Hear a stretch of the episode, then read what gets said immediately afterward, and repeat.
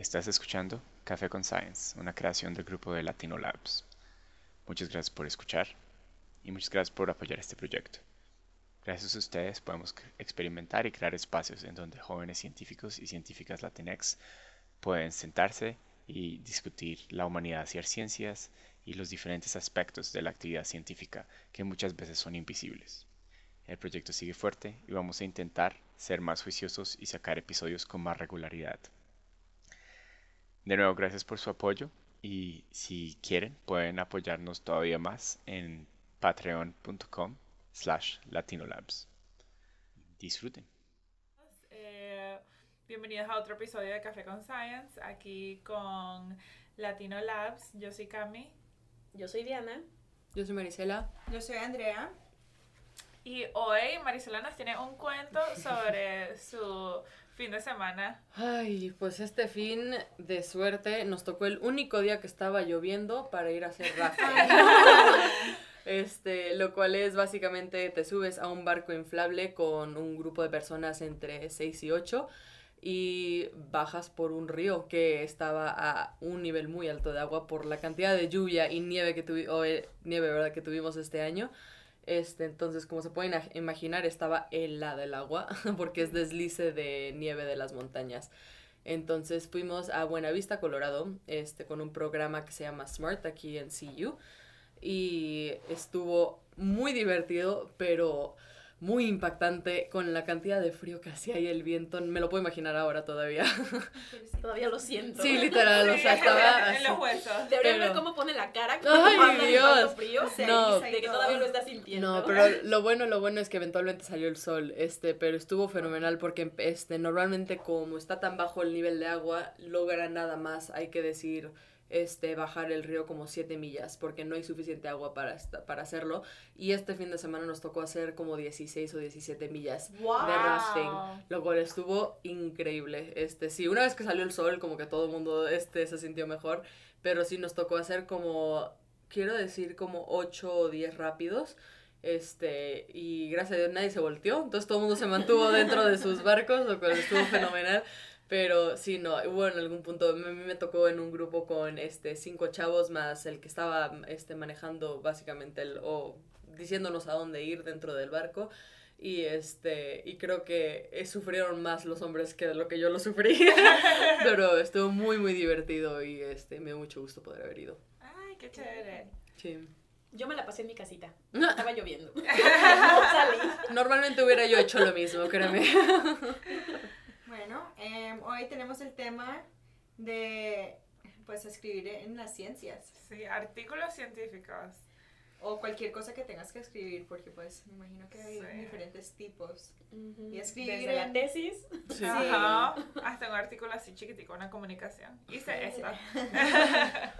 ¿no? Que ahora también es toda una habilidad en esto de la academia. Saber cómo pedir dinero. Sí, no. Sí, muy importante. O hasta para las, las, las etapas de la carrera, para el doctorado, que, que tienes que mandar un, una, un como proposal, ¿cómo se dice eso? Propuesta, propuesta para, para poder empezar de verdad el, el trabajo doctoral. O sea, como de todo. Deberíamos como empezar a explicar sí. cómo es la cosa. Bueno, yo creo que en general, yo creo que todos tienen algo en común, que es eh, introducir el tema que estás hablando. Entonces, cuál es tu carrera o cuál es tu eh, disciplina, entonces introducirla y también hablar de lo que las personas han hecho antes. Normalmente yo creo que eso es un tema general de todas las escrituras científicas. Y a veces esa parte es mi pesadilla. Ay, porque hay muchas cosas que, que, yo sé que están pasando, pero no sé quién las dijo, ni en qué paper lo leí, ni en qué conferencia lo escuché.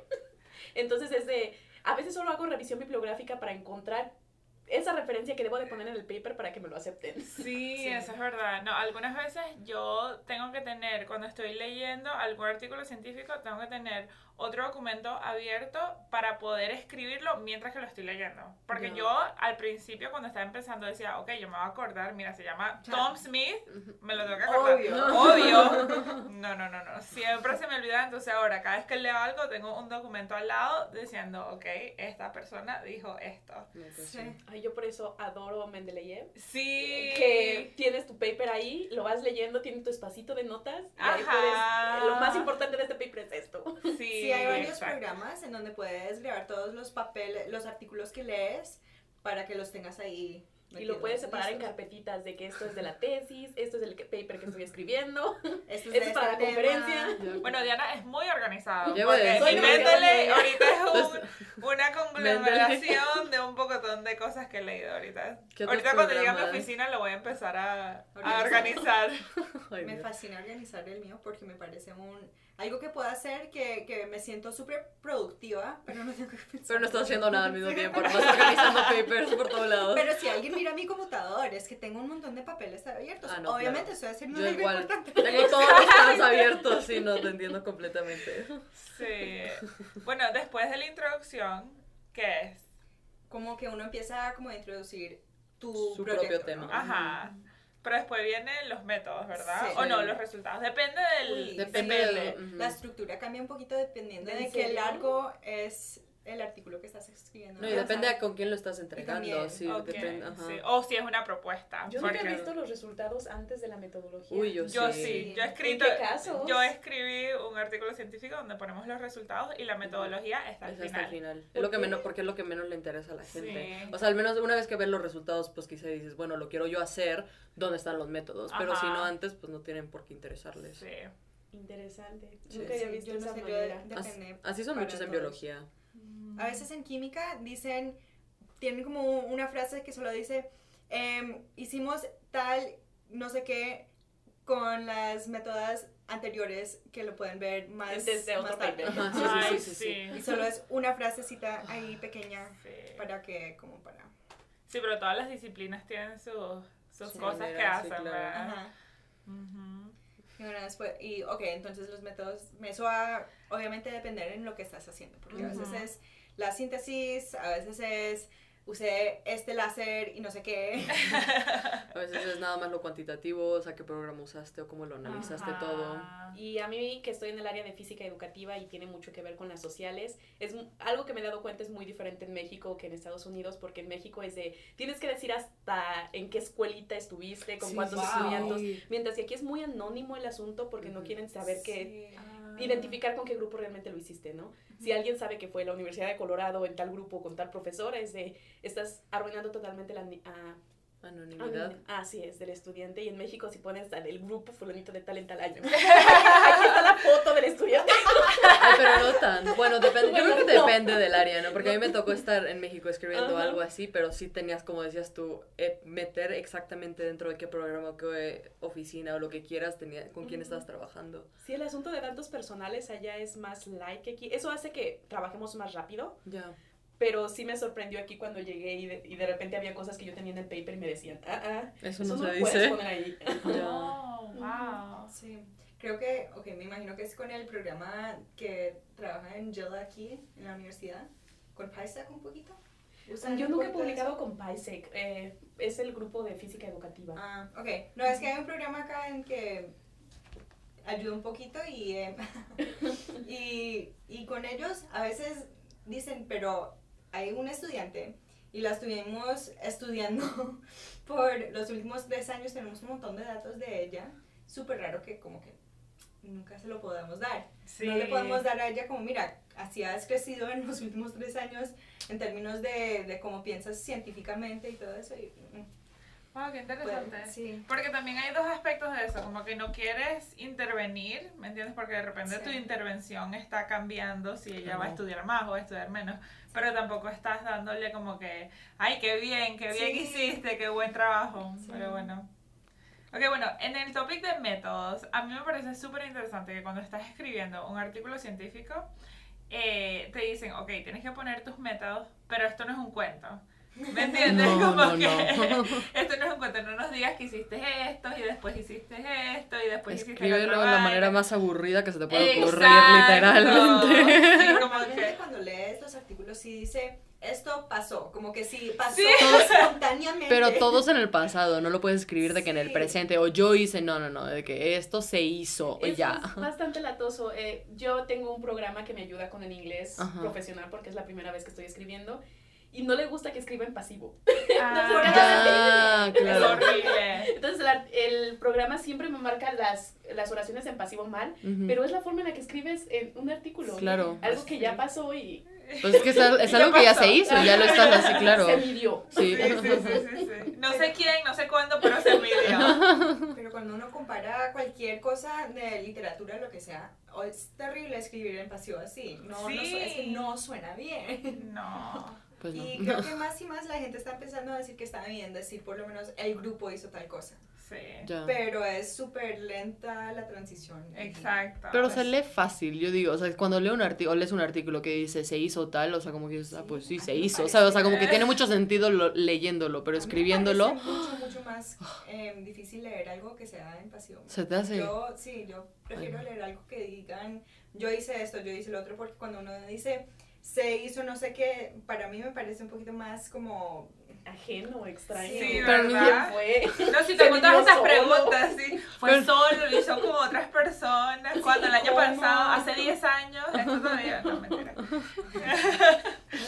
El experimento fue hace 10 años y ahora fue que funcionó otra Pues que así es a veces, tienes que sacar, y ahora con los artículos que son de ahora, tienes que sacar una cantidad de datos que son cosas que se han acumulado por décadas, o sea. Exacto. No, definitivamente. Bueno, y eh, opinión no popular, pero yo no me acuerdo la última vez que yo me leí un artículo completo. Yo cuando estoy viendo un artículo estoy diciendo, ok, ¿qué es lo que estoy buscando? O estoy buscando los métodos para poder ver qué fue lo que hicieron. Pero normalmente yo leo el abstract. Y los resultados. Y los resultados. y la discusión, un poquito. Yo creo que más las discusiones, solo cuando la discusión quiero saber, ay, bien, bien de dónde salió esta discusión, vamos a los resultados. Exacto. Creo que, oye, el primer año que estudié aquí, no sé por qué, pero le dio a mi profesor por criticar la gramática de, de los artículos. Entonces, al principio de cada reunión nos tenía un, un artículo y teníamos que ir en, en por lo menos un, parágrafo, un paragraph, un párrafo. párrafo Gracias. Y decir, esto es un verbo, esto es un, un sujeto. Ay, pero ¿por qué? Si no es clase de inglés. Creo, creo que era porque le, le, le, dio porque estuve leyendo un montón de artículos y le pareció que estaban súper mal escritos. Ya. Y dijo, ah, en mi grupo se escribe bien. Wow. Eso es muy importante. Escribir no era una habilidad que yo, tenía yo tenía en mi mente cuando decidí escoger física. Ya, pues No, definitivamente, eso es algo que también me pareció súper interesante, que yo eh, cuando estaba haciendo mi carrera, hice mi carrera en física, pero también la hice en antropología, y en antropología lo único que haces es escribir, porque es más una ciencia social, eh, pero la manera de escribir es completamente diferente. Entonces, cuando empecé a escribir mi primer artículo aquí, estaba escribiendo más como que formando un cuento sobre lo que yo dije y la primera vez que me editaron mi primer artículo, estaba casi todo borrado. Me dejaron como que una un párrafo, mi nombre y el párrafo. a mí al revés, yo venía de física y me cambié pues a física educativa y la manera de narrar es diferente. Sí. Entonces, al inicio yo hablaba mucho del 80% de los estudiantes, el 40% de no sé cuánto. Tenía muchos números y así de que ¿Esto qué, Diana? Eso no importa. No, sí, es completamente diferente. Eh, imagínate, solo en los cambios del tipo de ciencia cambia completamente. Claro. Pues y bueno, así se acostumbra. Y otra de las experiencias cuando escribes artículos es trabajar colaborativamente con otras personas. Sí, porque normalmente no es que estés escribiendo un, un artículo que hiciste todo el trabajo para todo el proyecto y, y, lo haces sola y ya. Sí, no. Es que hay o estudiantes anteriores o por lo menos el profesor con quien estás trabajando o hasta puede ser un grupo completamente distinto que te está ayudando con ciertas cosas. No puedo ni pensar en el último mm. artículo que leí que nada más tenía un autor. O sea, verdaderamente tiene mínimo, mínimo dos. Casi nunca. No es que no ocurre. Y esa es la primera vez que para mí yo estoy trabajando con pues mi asesora de aquí de la Universidad de Colorado y otro profesor en la Universidad de Vancouver. Entonces, eh, Mucha opinión. nunca lo he visto en persona. Claro. Toda la ah. comunicación ha sido a través de, de pues videollamadas y cosas por el estilo y no es tan rápido. A mí me desespera que, que tarden a veces hasta dos semanas en cambiarme algo. Ay, no. no pero dos semanas es casi un mes. Excesivo, no, es excesivo. es demasiado. Y más que no puedes avanzar Sí. Desde que cómo meto esto si no todavía no sé si las metodologías que, que puse aquí está correcta ya. Y lo peor es que todos tienen opiniones distintas una persona te va a decir que eso está súper bien escrito de esta manera y la otra persona cree que es horrible decir eso de esa manera. No, es que... no sí, sí, yo tengo dos asesores al mismo tiempo, entonces estoy supervisada por dos personas en dos departamentos diferentes. No, bueno. Con dos experiencias completamente diferentes. Entonces mi primer artículo yo lo escribía, se lo mandaba a una persona, la persona lo editaba y después le mandaba eso, yo chequeaba lo que editaron y después se lo mandaba a la otra persona y la otra persona borraba todo, lo que hacía la primera persona. Por eso mandas el mismo al mismo tiempo a las dos personas y ven qué dicen. No, sí, sí, entonces di como tres vueltas, pasamos como seis meses editando este artículo. Ay, no. Y de verdad, no tengo ni la menor idea cómo llegamos a un, artículo y un acuerdo final, de verdad. A mí mi este experiencia ha sido es que el deadline es lo que mata todas las discusiones. ya tenemos una semana para enviarlo Decídanse ya. Pero, por ejemplo, para ese último artículo que es para una revista, cuando se les dé la gana, no hay un deadline, es que llevamos siete meses en la edición. Sí. wow. No, yo Tú pones un deadline por decirles. hoy o ya. Acabando mi doctorado no voy a escribir nada. Ya. Se va a enviar así. Pero la verdad es que te ha trabajado mucho en ese tema. No es verdad. Por más querer decir. Y también hay unas cosas que cuando una persona te edita un artículo, como que no sabes de la manera que te lo están escribiendo. O mi, por ejemplo, te escriben, eh, esto no lo entiendo. Ok, yo lo escribí para que tú lo entendieras. No sé qué es lo que no entiendes. Esto necesita más fuerza. Okay. o sea, ¿cómo le doy más fuerza a este enunciado? Ponlo en todas mayúsculas. Ya iba a decir, ponlo en mayúscula todo y en bold, así, a ver si, a ver si así sí lo captan. Sí, a, veces, que... a veces es lo que te dicen, no es que sea muy, no ayuda mucho. Ajá, y después, ok, los metas, los resultados. Y con los resultados casi siempre también, aparte de la parte escrita, vienen un montón de, de figuras, de figuras, De figuras para, para de verdad tener los datos interpretar todo claro. Sí, porque a la gente no, no le gusta que, que le digas el resultado es que esto pasó. Prefieren que uno diga, parece ser, que puede ser, que, tal vez. No, pero es, que es como dicen, o sea, ningún científico que se respeta a sí mismo te va a garantizar un resultado, ¿sabes? Te van a decir de que, bueno, quizá y esto significa tal, y así nadie te puede juzgar lo que estás tú interpretando, porque alguien más va a interpretar algo completamente diferente. O puede ser que, que alguien vea ese resultado y no dijiste, ay, pero hay ciertas condiciones. Y después diga, no, no, no, pero en estas otras condiciones nunca pasa así. Claro. Em, pero después con las, las, figuras y todo eso, em, ahí pueden ver exactamente lo que hiciste, exactamente lo que viste. Y por, por eso es que dices en, en los resultados. Sí esto está pasando. Entonces, otra de las habilidades que no esperaba cuando entré a física era todo esto de usar manejo de imágenes y, de que se vea bonito y de que llame la atención y que el contraste de colores. El contraste de colores también, como sí, que... porque uno se tiene... Porque, ok, en ciertos artículos te lo imprimen en color si quieres, pero en otros solo es blanco y negro. Claro. Y ahí, si Una con rayitas, un botoncito, un triángulo... Te digo lo peor, es que luego hay gente que no saben eso o les o quizá les vale y no se dan cuenta entonces dicen, en esta foto se puede ver la fluorescencia de tal color y dices, Rey, está en blanco y negro, ¿cuál color? no, no, no, pero no saben la cantidad de veces que ha pasado que dices que están no, o sea, verdaderamente impresionante. Y después tienes que ser con una lupa. No, es que no, o sea, dice, puedes ver esa señal y dices, pero ¿dónde? no entiendo.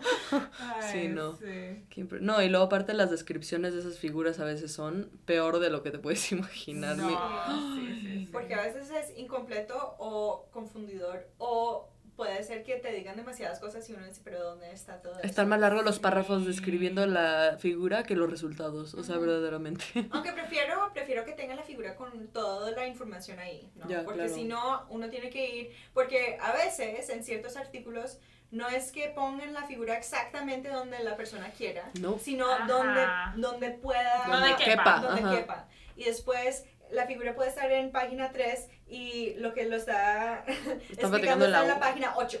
Después se toca andar. Ay, pero ¿qué es esto? Sí, sí, sí, sí, Pero eso también es otra, la edición de eso, yo creo que también dura igual. Cuatro meses uno pon el cuadrito, no pon el triángulo, no pon este color. Pero ahorita yo creo que en este año, porque no todos? Porque yo nunca he leído un artículo así como que fui para la librería y busqué el artículo, todos los veo por internet. Claro. Entonces no entiendo por qué todos no son de colores. No sé. ¿No entiendes que estás pagando la gráfica? como que no. Pero bueno. Pues según yo sí pagas por el color, ¿no? Que, lo, que sí, sí, sí, que pagas los colores, pero no entiendo por qué. Ya. ¿Me entiendes? ¿Cuál es la razón de que estas personas están... Ya que casi nadie lo imprime. Exacto. ¿A quién le llega un, una revista como si fuera... Y aquí todas las de Nico. Sí, no. Pero, pero las de Nico, ok, las de Nico son porque estamos en la oficina de Nico ahorita. Las de Nico son gratis. sí, son gratis y más que todo son... De venta de artículos. Sí, para vender un instrumento o no sé qué. Y mira, ahí tienen color y todo. Pues sí. están vendiendo esta cosa. Bueno, no eso, porque eso es un cerebro. te están vendiendo cosas. Por ejemplo, aquí te están vendiendo como un... ¿Válvula? Sí, algo ¿Aceite? Sí, no sé, no sé, no sé. Pero no hay, no hay revistas de, de verdad la ciencia ya. ya.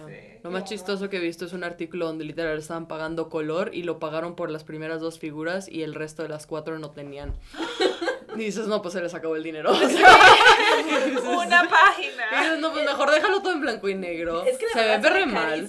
Publicar. No, claro, pero pues se ve re mal, ¿no? Como que mucho menos profesional tenerlo mitad hecho y mitad no que tenerlo todo en blanco y negro. Bueno, eso es algo que yo no sabía. Yo no sabía que tenías que pagar para publicar. Yo dije, ¿qué? Sí. Después de ponerle tantas ganas, aparte páganos para publicar tus cosas. Exacto. Pero a veces solo, no, pero no siempre. Es todo un negocio redondo. No, sí, sí, sí.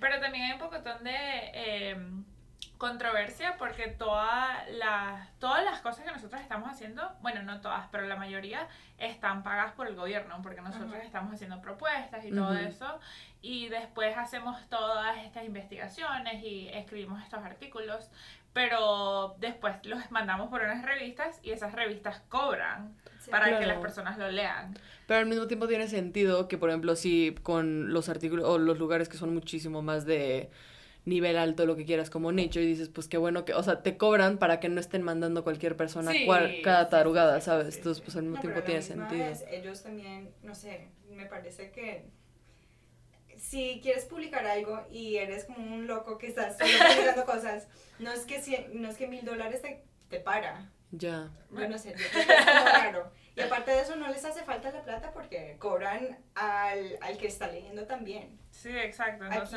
por, lo menos en la universidad, nos dan gratis una como suscripción a todos los artículos que quieras. pero Sí, pero si tú eres una persona así como que entusiasmada de la ciencia, imagínate. Muy tienes acceso a este tipo de, artículos de vanguardia.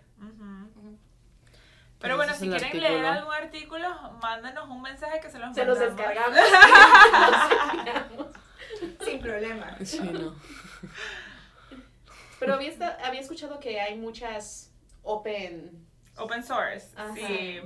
Y de hecho muchas propuestas de que tú mismo, ¿no? Una vez que tu artículo se publique, de todos modos ponen esta open source para que otras personas puedan acceder a ellos sin tener que pagar la, la enorme cantidad que Netro pide o cosas por el estilo. No, sé qué tan legal sea esto. Sí, esa sería mi pregunta. Como que... pues olvida para poder tener el acceso, porque si tú te trabajas años y años en algún proyecto y luego no lo puedes estar enseñando porque lo submitiste a Nature que dices genial, tiene un super título, pero al mismo tiempo pues ¿De qué le sirve a la gente, sabes? O sea, solo va a haber una cierta población que va a tener acceso a ello.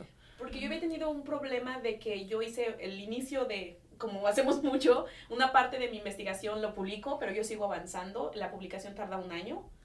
Y yo ya avancé y necesito hacer referencia a ese artículo que aún no ha sido publicado. Ajá. Mm. Entonces, al parecer, hay unas de, unas de estas nuevas fuentes donde puedes subir tu artículo, aunque todavía no se ha publicado. Ay, bueno, yo sé, que, yo sé que existe ArchiveX. ArchiveX es como una plataforma donde tú puedes poner tus resultados y es como para decir, por ejemplo, si tienes un resultado así buenísimo, buenísimo, pero como dijimos, algunas veces dura un año para poder escribir ese artículo, ya tienes como que una manera de decir que tú fuiste la primera o el primer el primer investigador que encontró esos resultados. Entonces existe una plataforma para eso. pero el problema es que no los puedes... Eh, no los puedes llamar como que, ok, escribí esto en este... pero luego no tienes el problema de como del copyright, o sea, porque si subes hay que decir tus resultados o lo que quieras, pues te estás arriesgando de que alguien más los vaya a coger o vaya a hacer ese experimento y saque un artículo antes que tú. No, exacto, sí, es un gran problema. Pero como ArchiveX está bien, eh, como que muchas personas conocen ArchiveX, entonces normalmente lo dejan pasar y es más seguro. Okay. Pero eh, lo, lo, último que a mí me parece como que a tu punto es que algunas conferencias, uno de los requisitos es que escribas un artículo para la conferencia. Pero normalmente cuando nosotros vamos a conferencias estamos presentando resultados que estamos usando para un artículo científico después. Pero los artículos y todas estas revistas te dicen no puede ser publicado previamente. Entonces hay un problema porque haces esto para la conferencia, pero no puedes usar esos mismos resultados para un artículo científico. Entonces lo que me pasó a mí es que yo tuve que decirles a las conferencias, les dije, mira, no voy a escribir un artículo. Porque voy a hacer la presentación, pero no lo voy a escribir porque no puedo. Porque no me vale la pena escribírselo para ustedes, que está en la revista ustedes, antes de publicarlo. Y estaban un poco bravos, pero me dejaron ir y me dejaron presentar. es que hay unas conferencias que de verdad se, se pasan unas son de cuatro páginas, ok, puedo resumirte, decirte bien, pero hay unas que son diez. Es, discúlpame, pero eso es un artículo científico. Sí. para que va para una revista este, con un poco más de prestigio que me vale un poco más. Sí, exacto. Sí, porque, porque una, algo que de verdad no hemos dicho, de verdad, en términos plenos, pero em, cuando uno escribe, más, más que solo para poder haber escrito algo, eh, otra gente lo puede usar en sus artículos también y se refieren a tu trabajo. Y eso es lo que estamos diciendo antes de que si no está publicado no lo puedes usar en el siguiente porque eso es como una forma, ¿cómo se dice? Plagiarism. Sí, exacto. Eh, estás copiando prácticamente. sí, no, sí que queremos prevenir que está, estar copiando la, la, las ideas de otra gente o, o de uno mismo se puede copiar y em, para hacer eso uno tiene que decir, ok, leí esta cosa y la referencia es lo que estamos hablando de. Exacto. Porque yo creo que el punto más grande de lo que estamos haciendo aquí, como en el posgrado y en ciencia en general, es tratar de eh, crear como que más y más inteligencia sobre un sujeto o sobre una disciplina. Entonces, si no lo podemos publicar y no podemos hablar sobre nuestros resultados, entonces como que no podemos seguir armando todas esas informaciones y como que tener, teniéndolas como una base para seguir creciendo en la ciencia. Sí, para que, para que otros estudiantes o otros grupos puedan seguir avanzando en ese proyecto. Porque dejemos hablarles un poquito de, del tiempo, de la línea del tiempo de un paper. Digamos, tú trabajas como dos años más o menos para tener un resultado que es como que digno de ser publicado. o a veces más, dos, tres años. Luego decides, bueno, voy a empezar a escribir el paper que te va a llevar como siete meses, un año si tienes revisores que tardan muchísimo en responderte. Luego la revista te tarda otro año. Una vez que lo enviaste a la revista, te tardan como algunos siete, ocho meses. Porque la revista también le manda el artículo que escribiste a varios profesores por todos lados. Claro. Para que ellos lo lean y también... Digamos que eso tarda seis meses. Otra, las, otros las personas a las que se la revista les envió tu artículo para que te den revisiones, tardaron seis meses más o menos en leerlo y, y enviártelas van de regreso contigo. no te lo admiten a la primera de ninguna manera. Vamos tres, cuatro, cinco años. Sí, sí, sí, sí, ya haces estas correcciones, lo vuelves a enviar y otra vez son como cuatro este, meses, cinco. Y decir, ah, pues está bien, lo publicamos. Y eso fueron años que ya la cosa se, como que todo el mundo sabía lo que pasó, pero nadie lo podía publicar porque estaba en proceso. En proceso, exacto. Y también otra cosa que yo creo que es importante sobre hablar, nosotros estamos interesados en, artículos, en artículos científicos porque queremos, como Andrea dijo, avanzar el proyecto y esa disciplina, pero también como estudiantes de posgrado, eh, nuestros profesores y el punto de nosotros estar aquí es avanzar el proyecto. Y la única manera y la evidencia que podemos tener que avanzamos el proyecto es un artículo científico. Entonces... Así se dice, aprendimos lo suficiente para tener un doctorado. Exacto, entonces normalmente... Son requisitos de egreso en muchas de las carreras. Como en mi programa, por ejemplo, el requisito son como tres artículos científicos. En la mía es uno. Yo iba a decir, no creo que importe. Con que tengas uno, te gradúas. Sí, pero tú también estás haciendo biología, que yo creo que es completamente complicado. Es muy tardado. Es que, no, es que entre los protocolos que tienes que mandar a que, porque una cosa es de que, bueno, estás escribiendo todo tu artículo, pero el anterior de poder sacar los protocolos, lo cual los tienes que igual escribir y mandar a que te los acepten, pues es otra cosa de escribir científicamente que se tiene que lograr y se tarda una eternidad, especialmente si quieres trabajar con modelos animales. Uy, sí. Te tardas muchísimo en poder sacar ese permiso. Sí, no, y aparte es igual, escribirlo de una manera que te lo vayan a aceptar y con todas las referencias y con todo lo que se ha hecho en el pasado que te dé la... y diciendo más bien que es la manera correcta de hacerlo y que no hay ninguna otra manera de hacerlo. Sí, porque hasta, bueno, más específicamente cuando uno está usando animales, que que no sobrevive en el experimento, digamos. Sí, sí, sí. Em, ahí cuando uno está presentando esa información, yo sí he tenido que leer un, un par de artículos así y la forma en que lo, lo dicen es, es, muy linda, siempre. pues qué tiene que ser, imagínate si no, o sea, los torturamos, ¿no? No, no, tiene que hacer, no, es otra es otro área de escribir científicamente que tienes que sacar. Es un arte. Es un arte, verdaderamente. Escribir en las ciencias es un arte. Sí. Especialmente cuando tienes cosas extra para, para contener. Pues sí. Pero bueno, eh, no sé, ok, hablamos de resultados, también un poquito más o menos de de como la discusión, Ajá. más o menos, y ahí es cuando estás diciendo que esos son los resultados. pero las, las implicaciones también de ellas. Sí. Y para ponerlo de nuevo en el contexto de todo lo que, lo que está pasando. Exacto. Y trabajo para el futuro, como que qué significa esto para lo que podemos hacer en el futuro o que otras personas puedan hacer en el futuro. Pues sí. Después el resumen, no sé. Sí. La conclusión. Agradecimiento. Agradecimiento. A todas las personas que te dieron dinero. Claro, no, Gracias. Sigan dando dinero. Y luego, y luego los ciento y tantos de referencias. Sí, todas las referencias. Y ya, por fin escribiste el papel. Ajá, ya, artículo. Y luego tenías que hacer que eso encajara en 15 páginas, o en 14, o en 10. Ay, sí, sí. Y es revisarlo de nuevo para ver qué borras. En diferentes revistas, dependiendo, sí, claro. Sí. Bueno, pues es un artículo. Un artículo. Luego hablaremos de las tesis, de las propuestas, de los grants, de, los protocolos. No, pero todos, por lo menos, ok, por lo menos para todos los que, que escriben el primer artículo, siempre dicen que, claro, ya tienen los resultados antes de escribir el artículo, pero nunca de verdad, bueno, no es que nunca, solo que no habían entendido de verdad el proyecto hasta que lo escribieron.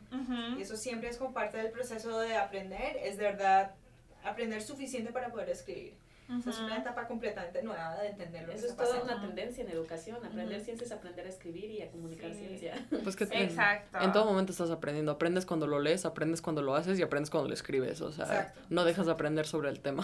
Es como cuando uno, yo no sé, por lo menos a mí me pareció que cuando estaba tomando todas las clases en, en la carrera y todo eso, súper bien, bueno, aprendí un montón. Pero después el primer año aquí me tocó enseñar. Y yo no sé, era cosas que claro, ya entendía ese tema, pero, pero no sé, las preguntas que me, me hacían y todo, el, es totalmente diferente cuando tengo a 20 estudiantes que me están preguntando un montón de cosas y digo, ah, ok, ok, tengo que de verdad entender esto para poder comunicar de verdad lo que me estás preguntando. Y es, es una etapa Sí, definitivamente. Lo mismo para escribir, me imagino. Y todavía hay gente loca que aparte de escribir sus artículos, escribe posts, ¿no? O escribe un blog. Ay, sí, sintetiza lo que ha hecho para personas público en general. Sí, sí, sí, sí. Qué dedicación. Que Dios les bendiga. o sea, total. Sí, mucho esfuerzo. no, pero eh, creo que ya con eso tenemos un, resumen pequeño. Un resumen pequeño de que... Del proceso. Sí. Nos hayan espantado, ojalá, de escribir artículos. Bueno, yo creo que fue una de las experiencias más difíciles de mi posgrado, de verdad. Porque fue aprender cómo escribir, aprender cómo hablar de mi ciencia de una manera que la, mi audiencia lo entendiera y todo eso. Y también aprender a trabajar colaborativamente. Y a la vez. Y a la vez todo al mismo tiempo. Cuando ya lo ves ahí, dices, oh, es tan bonito y es mío. Pero a lo que te costó. A Lo vas a enmarcar. Cada página. Ya iba a decir, va a tener como 10 así de que enmarcos. Qué bien, qué bien. Después de todo lo que te costó, la verdad, lo amas. Vale la pena. Bueno, yo lo amo y lo odio al mismo tiempo. Pero bueno, muchísimas gracias por escuchar. Aquí hicimos este resumen. Yo soy Cami. Yo soy Diana. Marisela. Yo soy Andrea. Nos vemos la próxima.